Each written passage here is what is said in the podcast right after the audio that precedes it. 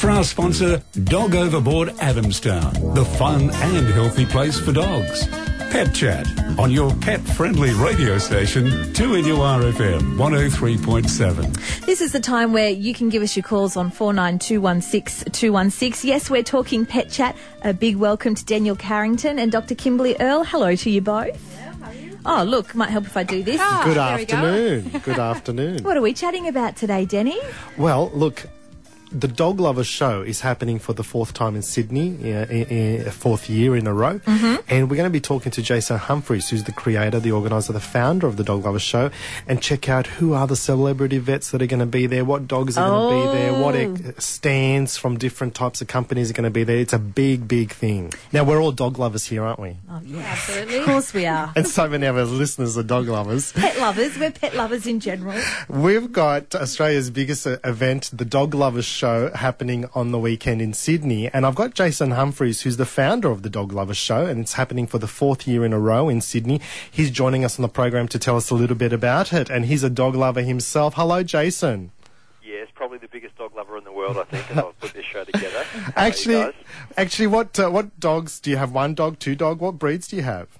Well, I, I did have three dogs. I had two staffies, Yep. uh, and I've got a cavoodle, Yep. Sunday, Yep. and Betty, and Buzz. But unfortunately, we lost Buzz to cancer a couple of years ago. But uh, he lives with us in spirit. Okay, so, So yes. um, I've had dogs all throughout my life: Samoyeds and Cavaliers, and all different types of dogs. Wow. a full family of dogs, and uh, Staffies being the current number one breed of dog uh, around the country, they just yeah they just make such great pets, Are don't they? they? Number yeah. one. Yeah, Yep. right. Yeah, they've got beautiful nature. They're very emotional, though. They're quite Very. sensitive. Um, very there's a high lot of things levels I of can't anxiety. do around my staffy. You wouldn't think that by looking at one, would you? Yeah, it's No, very they look pretty tough, but they're uh, they're big softy. Or It's like Gizmo. softies. I always say he's having an emotional day today. You know, they they feel a lot. Well, I can't even watch the football, and my staffy runs into the corner because it doesn't like the sound of the announcers, the, uh, the commentators. How sensitive she is. Have you tried a different sport, perhaps? Oh, I've tried swimming, netball, cricket. Doesn't like anything to do with sports commentary. Just freaks out. Oh, Thinks I'm yelling goodness. at her, or someone's yelling at her. Can you tell us uh, what is the Dog Lovers Show for for some of our listeners who haven't heard about it? Well, you know the movie Best in Show. Yep. We're nothing like that. so we, we don't dress dogs up and parade them around for ribbons. Yep. Uh, we're all about celebrating the unconditional love that we have for our dogs. So it's more of a celebration. So you've got you've got festivals for music and cars, and we're the festival for dogs. So we're all about educating and entertaining dog owners. So um, it's everything you could possibly want to celebrate dogs under one roof. So um, And where is it held in Sydney? it's going to be held in Moore Park at the Royal Hall of Industries and, and the Hordern Pavilion. So um, it's the old uh, showgrounds, Yep. um, so very close to the city. And it's this weekend, isn't it? Yeah, this weekend. So Eh. Saturday and Sunday, 9.30 till 5. Now, I've got uh, the information here. There is just so much happening and so many celebrity vets there. Can you run through what any attendees can expect to see? Well, look, there's probably about 20 visitor attractions. It'd be very hard to run them all through here today. But in terms of the big ones, the Royal Canin Arena is massive. So we've got live shows from Dr. Chris Brown, Dr. Katrina Warren, Andrew Morley from Neighbours is doing a wonderful hero dog tribute um, on service dogs. We've got the Black Hawk Dock Dogs. We've got dogs launching themselves into a into a 100,000 litre pool Oh to wow. compete in the national competition. That is amazing. And Um, what do they have to catch something as they launch themselves in the pool? Well, there's three different comps. So um, the first one is speed, how Yeah. quickly they can run down the ramp. The second is uh, distance, how far they can jump, and the third is the is the high one where they've got to catch a toy in the air. How amazing is that? It's so funny. I mean, you've got to That would be really cool that. to watch. It would, wouldn't it? Yeah. Yeah, Yep. Yeah, everyone gets quite wet. okay.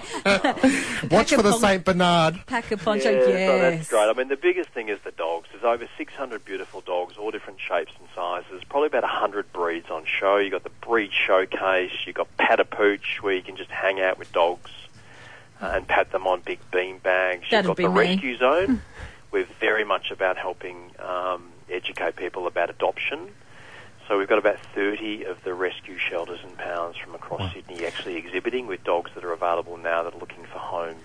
Jason, this sounds amazing. Can I just ask, what's the harmony like with, with all the dogs? Do they seem to get along quite well for the day?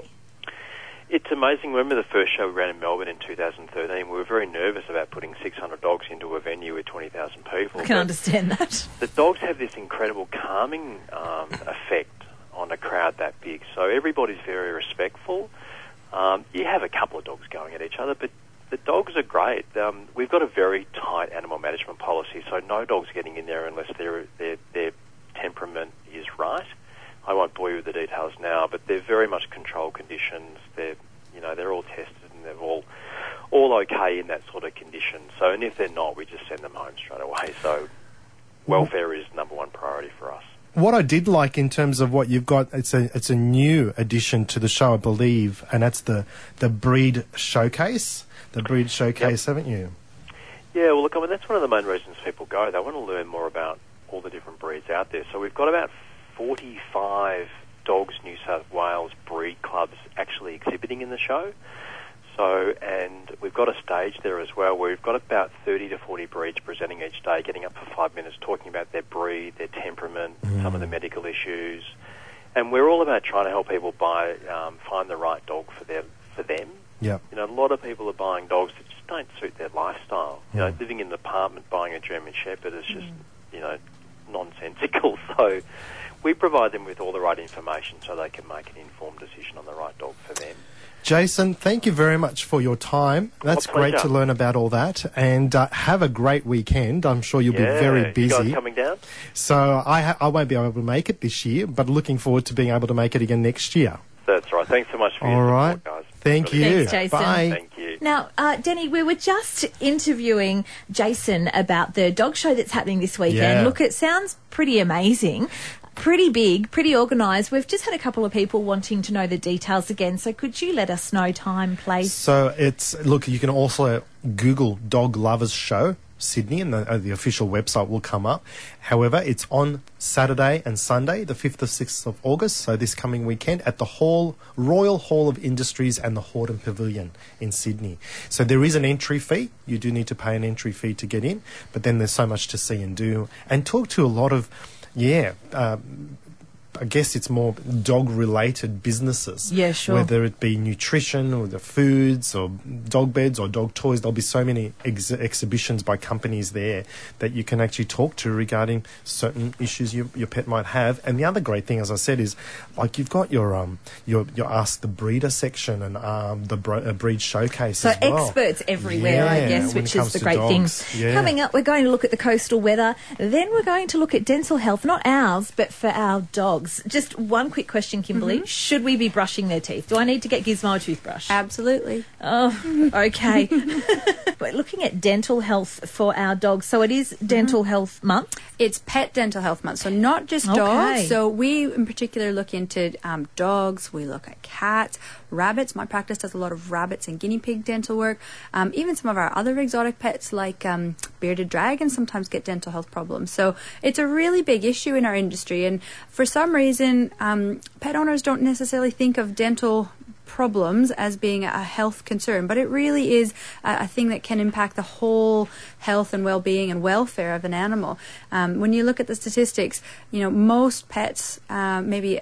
75% of pets over three to five years of age will have some degree of dental disease. Yep. Um, so if you think about yourself, if you as an adult didn't go to the dentist for five years, even if you were doing daily brushing, you know, there's quite a lot that can happen in your mouth. And there's not many people who are doing daily brushing of their dog and cat's teeth. So Yeah. I certainly don't. I do brush my dog's teeth, but you know, it sort of comes in fits and spurts. Some some weeks I'm really good and she'll get her teeth brushed three or four times, and then other times I'll go a fortnight and go, oh, really? I need to get her teeth brushed again. So it's a big issue. It certainly is. So it's not just good enough to give them a bone and go, okay, well, they're cleaning their teeth. No, unfortunately, Sarah. So, um, you know, there's not really a lot of good evidence that chewing on bones keeps health uh, teeth really healthy. Uh, lots of stuff. People looking at wild dogs, they have very poor dental health conditions because they're chewing on teeth. And our practice has gone away from recommending any bones for dogs. Oh, okay. Not just because because of dental problems, um, but we see a lot of fractured teeth from dogs chewing on bones, and there's a lot of issues with gastrointestinal problems, splintering of bones, even the quote unquote safe bones. Yep. Um, you know, constipation, things like that. So we don't recommend bones as a as a form of you know cleaning teeth. Um, there are dental chews, dental sticks, things like that that you can get that can be helpful. But again, you have to look at your own dog. My dog will take a large size dental chew of any particular brand. Um, you know, the idea is that they're supposed to chew on them, gnaw on them, and that's supposed to help scrape the tartar and calculus away. But really, she bites it into half or into thirds and pretty well swallows those pieces. So that's not Yes, really doing not anything. helping. A lot of dogs chew on one side, or cats chew on one side of their mouth, and so they might have one side that's a little bit cleaner, but the other side is getting quite, you know, mucky. So when we're look, thinking about dental health in pets, how are you going to identify that? So if you have a look in Gizmo's mouth, the things that you're looking for are: does he have bad breath for one? So can you, you know, stand to get really up close and have a nice little, how's my little Gizmo? you have a know, have a nice little chat. Um, does he have any brown tartar on his teeth? So dogs, we get tartar on our teeth. Dogs get tartar on their teeth. Um, cats get tartar on their teeth. all- You know, all the animals can. Um, but it calcifies. It sits there for long enough because they're not doing that every day or, or twice a day brushing. Um, and little bacteria then turn it into calcified calculus, and that's really difficult to get off. So if you take a dog with a dirty mouth and you start brushing their teeth, you're going to slow down the progression of that, but you're not going to get that calculus off the teeth. It really does require a professional dental cleaning with a veterinarian to get that del- dental calculus off. Um, we see pets that have um, gingivitis or stomatitis, so that's redness, inflammation, pain around the gum line, and they can get just like we can. They can get gingival recession, which leads to um, root exposure of the teeth, and that's painful. yeah. And so, what a lot of people I don't think don't understand is they'll look at their dog and say, "Well, his breath's pretty stinky, and I think the teeth are pretty dirty, but he's still eating. He's probably be, you know, he's probably fine. I'm sure he'll stop eating if it hurts." Um, but unfortunately, that doesn't happen because if you stop eating, you die. Mm. And so, dogs and cats and other animals, they don't stop eating until the pain in their mouth is bad enough that they would rather die. Can you imagine that? How bad that must yeah, be? that's pretty awful. It's Yeah, pretty absolutely. bad. So, and they have alternative, you know, it might be that they've got a really sore tooth on the left side, so they'll start chewing on the right side. That doesn't stop the, the infected tooth on the left hand side from spitting a bunch of bacteria into the bloodstream, which can then lodge in the kidneys and cause kidney problems. It can lodge in the heart and cause valve problems. Never mind the pain. I mean, obviously the pain is a, is a big concern, um, but you know, having those infected or, or rotten teeth um, in the mouth really can impact them as a whole. So it's a it's a big issue, and I think we really need to try to raise awareness of it. Absolutely. So, you know, just hearing what you've had to say. So, brushing seems to be um, something that we must do. Now, I'm guessing I can't just go and get um, some Gol- Colgate toothpaste and a toothbrush. What, No. what do we do? So, so first of all, not every pet is going to be amenable to brushing. There are a lot of dogs there that are. Um, there are some cats that are amenable Mm, would be to hard. it. Yep. Um, so the important things are we definitely need to be using a pet-friendly toothpaste. Okay, they don't like mint. Um, they don't like mint. They're not going to go with Colgate. Uh, so you need to get a pet-friendly toothbrush, and that can be do- toothpaste, sorry, and that can be done from your vet or from your pet shop. Um, most of them they're going to be beef flavored, chicken flavored, some of them malt flavored. Um, they have no fluoride in them because if you start to eat fluoride, you can't teach your dog to spit. Um, it's like children, right? You've got to have low fluoride toothpaste, so you can't teach them to spit that out because fluoride um, in in quantities um, can be toxic. So um, it's pet friendly toothpaste. You can get pet friendly toothbrushes, or you can just use a regular run of the mill soft toothbrush, and that Soft you know, bristled soft toothbrush? bristled toothbrush, and that depends on the size of your pet. So I just have a regular adult human toothbrush that I use on my dog. Um, there are some fancy dental ones that you can um, use, and or sorry, pet dental ones that are slightly different shaped, and, and they're probably helpful, but I don't think that's the be all and end all. The more frequently you can brush, the better. But I understand that people are living real lives here, and they need to, you know, like I said, I try to do my dog three to five times a week. She probably gets it two to three times most week. Yep. and some weeks are bad and some weeks are good. Um, but you know, any brushing you can do is is beneficial, and I certainly notice the breath improves once I've brushed my dog's teeth. But the big, the mainstay of um, pet dental health um, treatment really is having your pets teeth professionally cleaned by a veterinarian under an anesthetic. And there is a trend these days for um, non anesthetic dentals being done by lay people.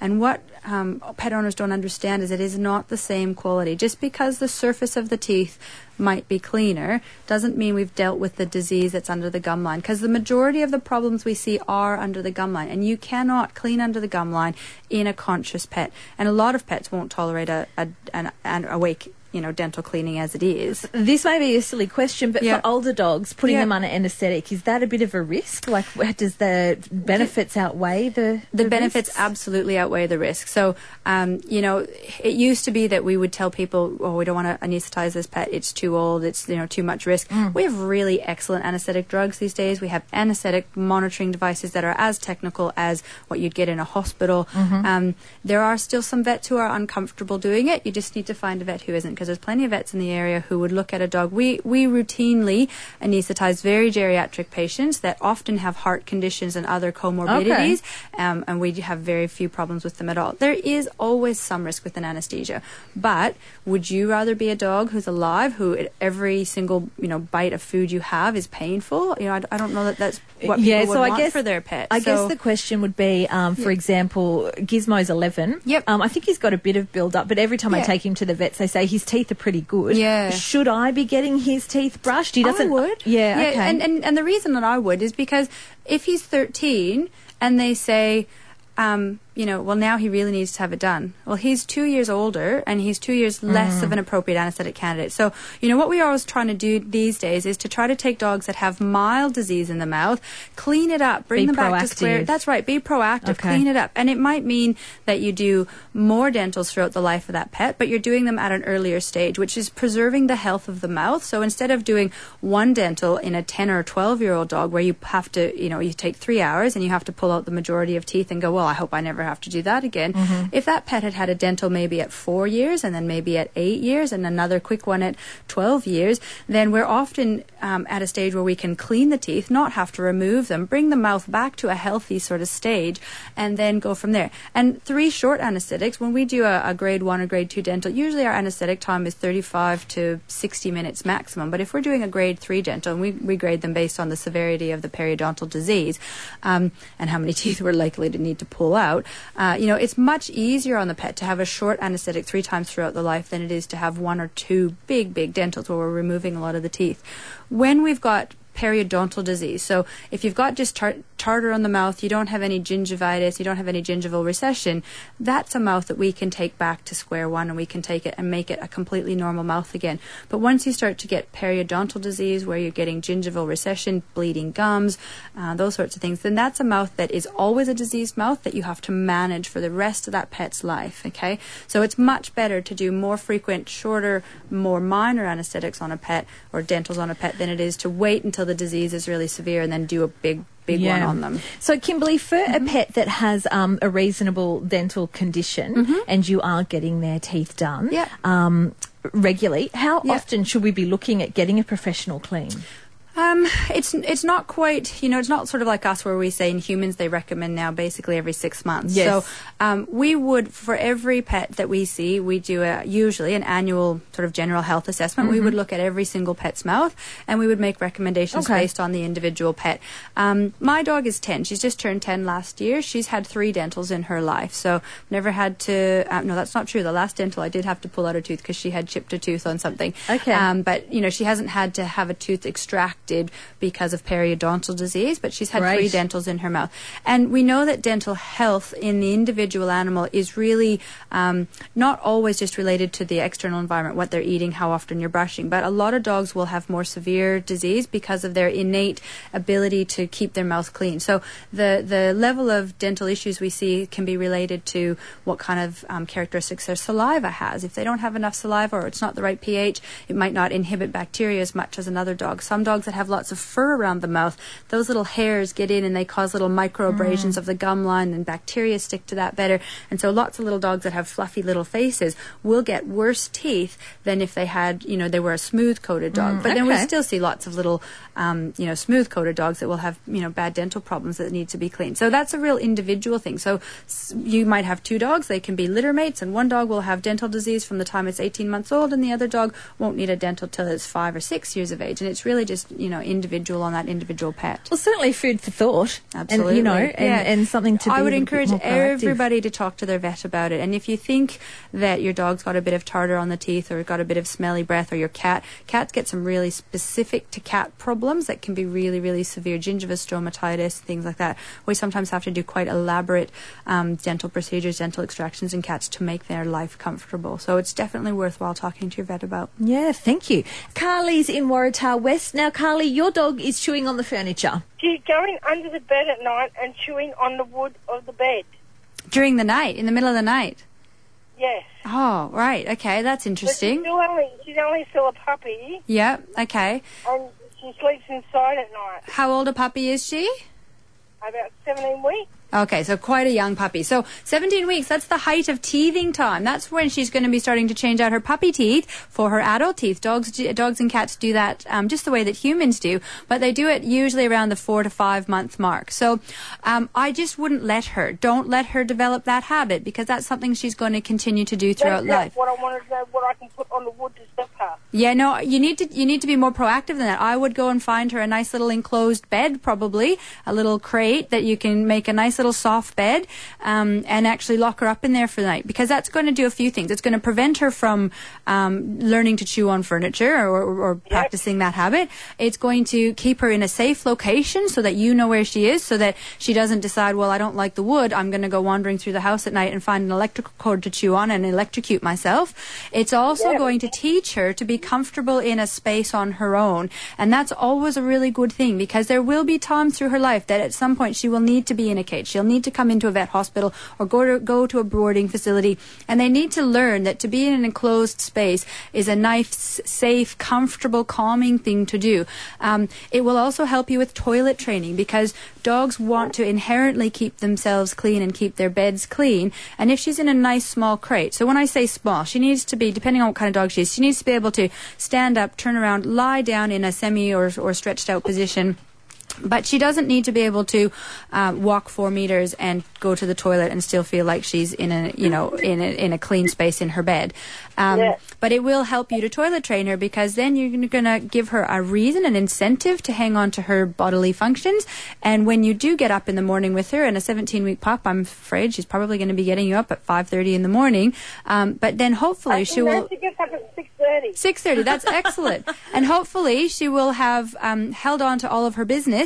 You'll be able to pick her up, take her straight outside, give her her little command word, and that's going to really help you predict her toileting and, and help you with training. So I would actually say, I mean, there are things you can get. There are bitterant sprays, but they're not very good, and it doesn't help you to teach her that it's not appropriate to chew on things in the house. So you'd be better off just to not give her the opportunity to do that. Okay. Good luck.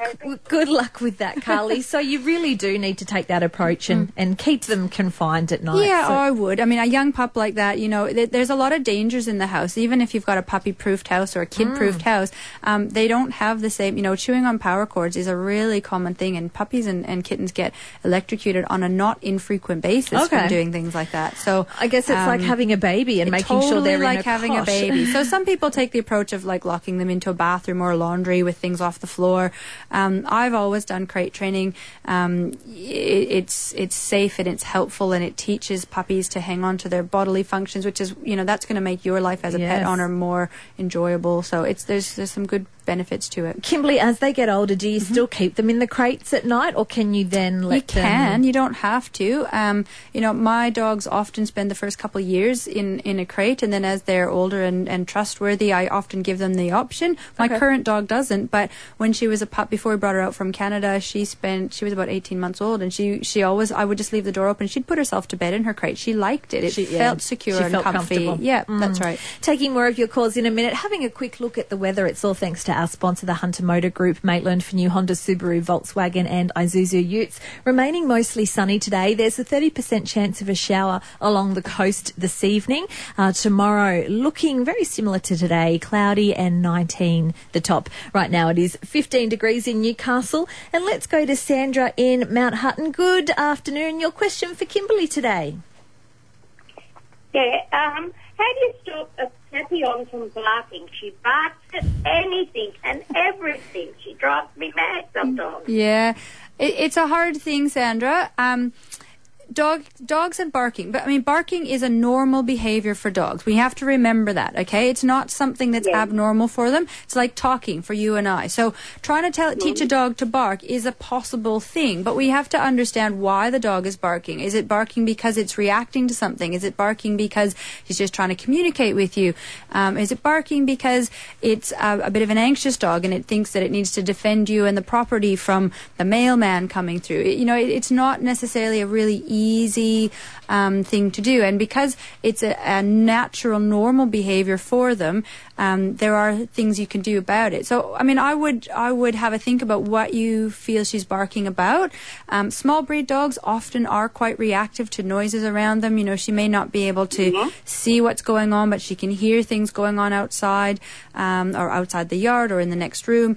Um, lots of dogs that have incessant barking do have anxiety related issues and so you may need to have a chat with your vet your vet sorry your vet, your vet, um, and you know, sort of ex- explain what's happening and and see if that they feel that there may be an anxiety issue, and that can be helped sometimes with um, behavior modification and some. Um, psychopharmaceuticals that's a big name. So Yes. um, anxiety removing drugs that can be that can be helpful. Um, it may be that she's just saying listen i'm really excited. I need to have some more exercise. Can we please go out? Um, you know if she's a young dog often their exercise requirements are pretty high and and she's just sort of trying to tell you like i'm, I'm really excited. I'm really excited. I'm really excited. Let's go and run. Let's I've go got run. energy to got energy to burn. burn. And so lots of dogs that are excessive barkers we often find that there's a dogs that are not getting enough exercise or enough stimulation. You might find that using things like feeding toys, feeding Kongs, making her work for her food, not feeding her in a bowl. So it can be as simple as take the measured amount of dry food you were going to give her and instead of feeding it to her in a bowl, scatter it on the back garden and make her go and hunt for it.